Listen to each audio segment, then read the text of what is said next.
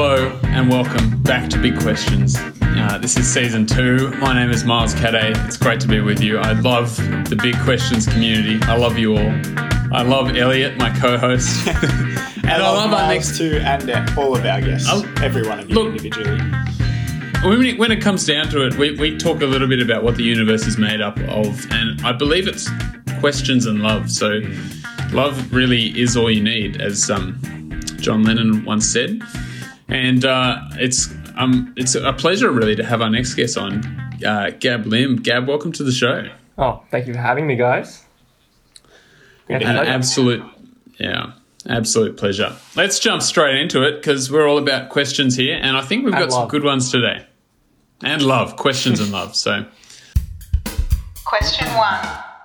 And the first question is is, is somewhat appropriate on this note because um, the, the the the feeling behind this social instance really is about love. It's about blessing blessing others with with love, and of course, um, the most common use of, of the phrase "bless you" is is after a uh, after a sneeze. Yeah. And so Madeline Syl- Sylvester writes in and, and she asks when someone sneezes multiple times in a row, and it can be up to like five or six for some people. Yeah. When do you say bless you? Do you wait till they're done? Do you do it the first time only? Do you do it the first two times? Do you do it every sneeze? How do you handle this scenario? Well, as someone who, who gets a bit uh, hay fevery during you know the spring myself, I feel like I've been on the receiving end of this a fair bit. Uh, And so I can say from my own preference, if I'm the sneezer, what I would like to receive is just the one bless you, because that I don't want the unnecessary attention on me.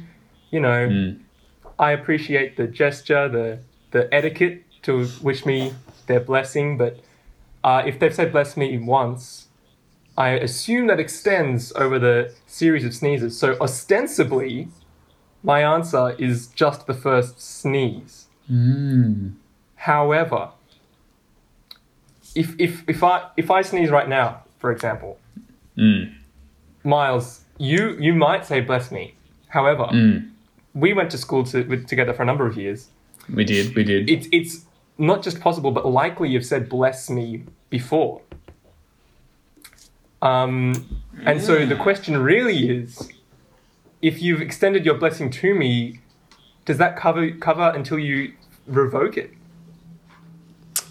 Yeah, is is blessing a state of being or is it a one-time action kind of thing? Yeah. Because if it's a state of being, as you kind of suggested in your first answer, right, which is that once is enough, then uh, maybe you have to kind of say if once is enough at the start of a set of sneezes, then once is enough for all time, right? Right.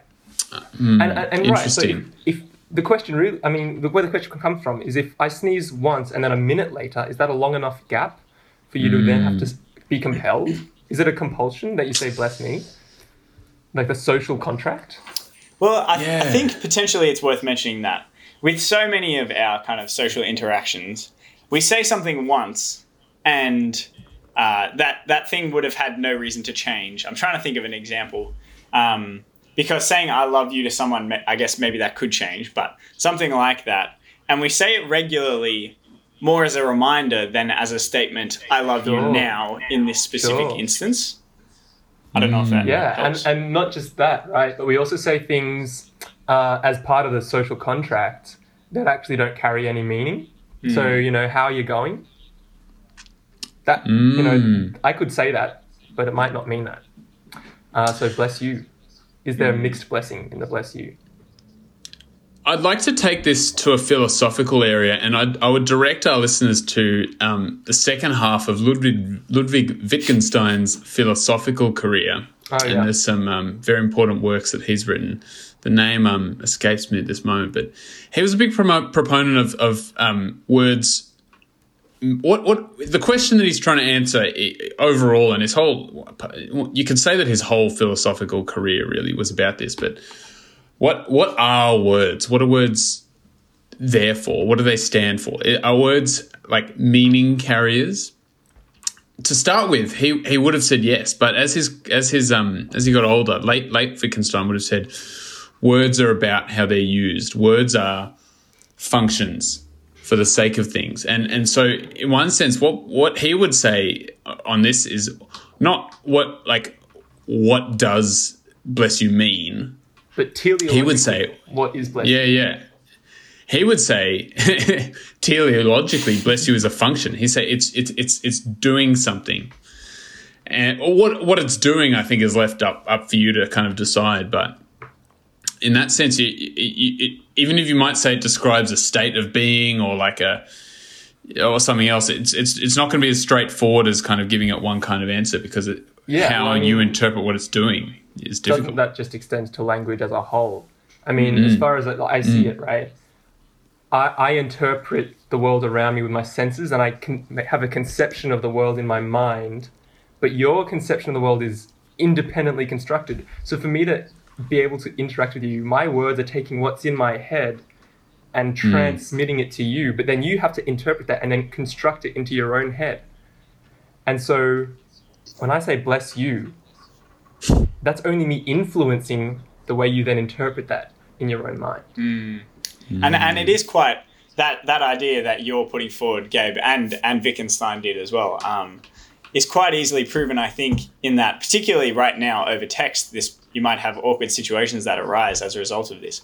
But I'll give you an example.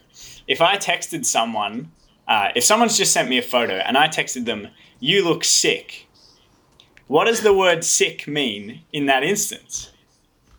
It becomes a lot easier is it- a lot more difficult to kind of interpret that because we use things like body language and tone and all sorts of things. It's not just the words themselves that carry meaning. Mm. And so, where does this land us with the bless you argument? Mm.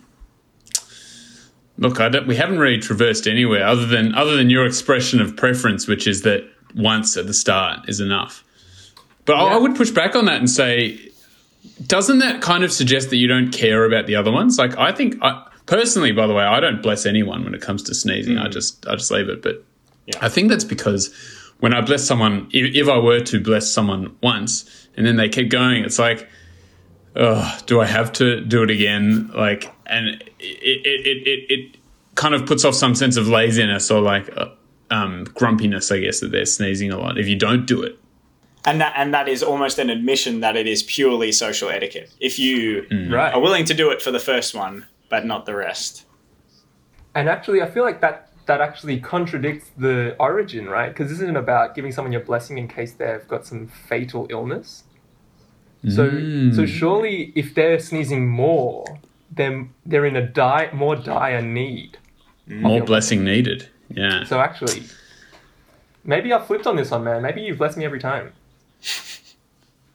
I look, if I was a blesser, I would bless every time. Okay. And look, I, I mean, time only limits us. Um, so we're going to have to leave that one there, but it has been a very en- enlightening discussion. But we will move on to question two. Question 2.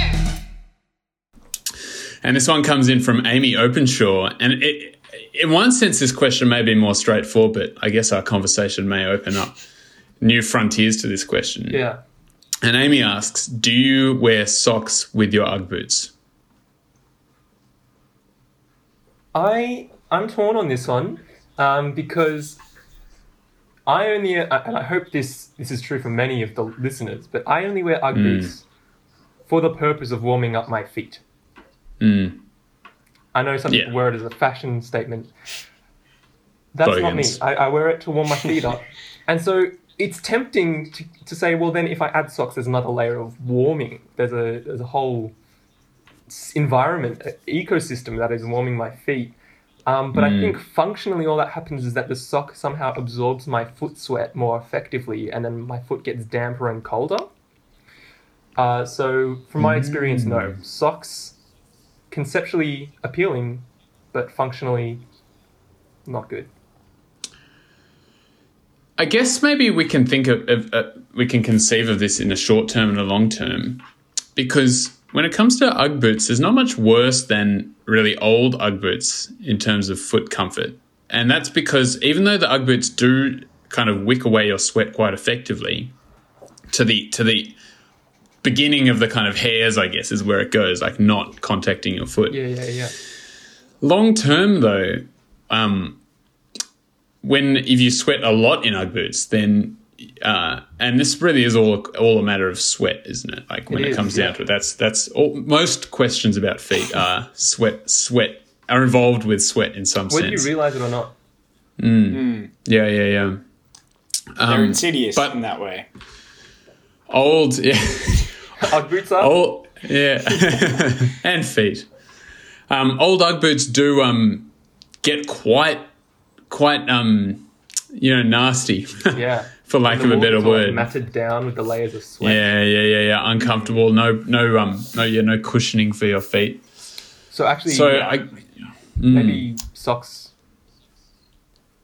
Well, I don't know. I think in previous weeks we've talked a little bit about, and and personally, I'm not a huge fan of this whole kind of moral relativism where um, everything is specific to me and and kind of um, there's no objective right and wrong. I think on this question, um, though, I would I think it's worth acknowledging that um, we have different bodies, and some people's feet sweat a lot, and some people's feet don't. And you could probably split that fairly roughly by kind of gender and age and things like that that are going to be influencing your amount of sweat. Um, mm, so I think potentially if you've got this kind of burly um, bloke who is sweating up a storm, then then you've got to go socks because I've been down. Not that I'm a burly bloke by any means, but I've been down that route, and um, yeah, my UGG boots didn't last long. Uh, it wasn't a pleasant uh, aroma or occasion. Um, whereas someone who's sweating a lot less is probably going to have a lot less of an issue with that. Okay. So we're saying socks as a as a protective measure for the longevity of your investment in the other. I think so. Yeah. Yeah. Um, okay. yeah. Well, it's been an we're happy to take interesting. relative, relative, relativistic stance on the on Yeah, the yeah, it's- socks, but I think we can agree it's objectively morally bankrupt to wear them out of your house. Yes. Well, that does put you in a class of human, doesn't it? Yeah, it's a when, when- if you isn't weren't. Yeah, most most questions That's a when, when they boil down are, are have class elements and. Uh, but here's the thing: if you are going outside with your UGG boots, you got to wear the socks, don't you? Like, because you're going to sweat a lot more when you're moving around, especially if you're if Mm. you're coming into contact with sunlight. Well, ah, but if you're wearing your UGG boots outside, are you really doing any sort of strenuous activity? If UGG boots are your Hmm. footwear of choice, I, I would wear my UGG boots to take out the trash. If I'm already Yeah. wearing them and I want to take out the bins, I would do that. Or if I wanted to But- dip Hmm. over to the shops to get some toothpaste because I've run out. But Mm. I think we'd all it's not agree like I'm though going to that sweat very hard picking up some Colgate from Woolworths. I think we'd all agree that if you're wearing UGG boots outside, um, you're clearly not capable of um, the kind of rationality that's required to address this question anyway. So And look, I, we don't want to put off our listeners here too much, but if you are the kind of person wearing UGG boots around to do your your, your, your outdoors kind of life, which at, at this time is especially limited, um, I just you might as well stop listening now anyway because this is a question for the for the this is this is a podcast for the philosophers, not the not the bogans. So um, Is that true? It's not for the yeah. No, well, the people are the philosophers, you know. Philosophy is a very accessible subject. And on that note, we will go on to our third question. Question 3. And it comes in from Nick Lowe, who is a, a, uh, a friend of the show. And he asks this is the kind of question that, look, I, um, as we usually do, we usually do find a moral element to our questions, but I, I, I'll be pretty fascinated if we do manage to bring this one to a, to a question of morality. Short and sweet, really. Nick asks Do dogs have lips? Gab. Look, I'm going to need one of you guys to explain to me how this is even a big question, even a moderate question. Mm. I think I look at a dog's face, there is skin around their mouth, and they have lips. Well, I mean, you've heard it here from Gab. He reckons it's a it's a simple proposition, but can, can I introduce some more elements to this question? And and this isn't from Nick, but I, I think I think it's implied in, in what he asks. I think the, the question is talking- only as strong as the interpretation of the question is, so please interpret it. Mm, ex- exactly. Yeah. when we're talking about lips, just e- e- extract yourself from any anything else. When I say lips, what like what do you think of? I think your yeah your, your kind of lip emoji. You got the form. It's kind of elliptical. Uh, yeah, yeah. A blush in the color. Specifically, human lips. Yeah, we think of specifically human lips. Yeah. And e even when you extract yourself from any any other kind of interpretation, when you think of lips, you're thinking of human lips.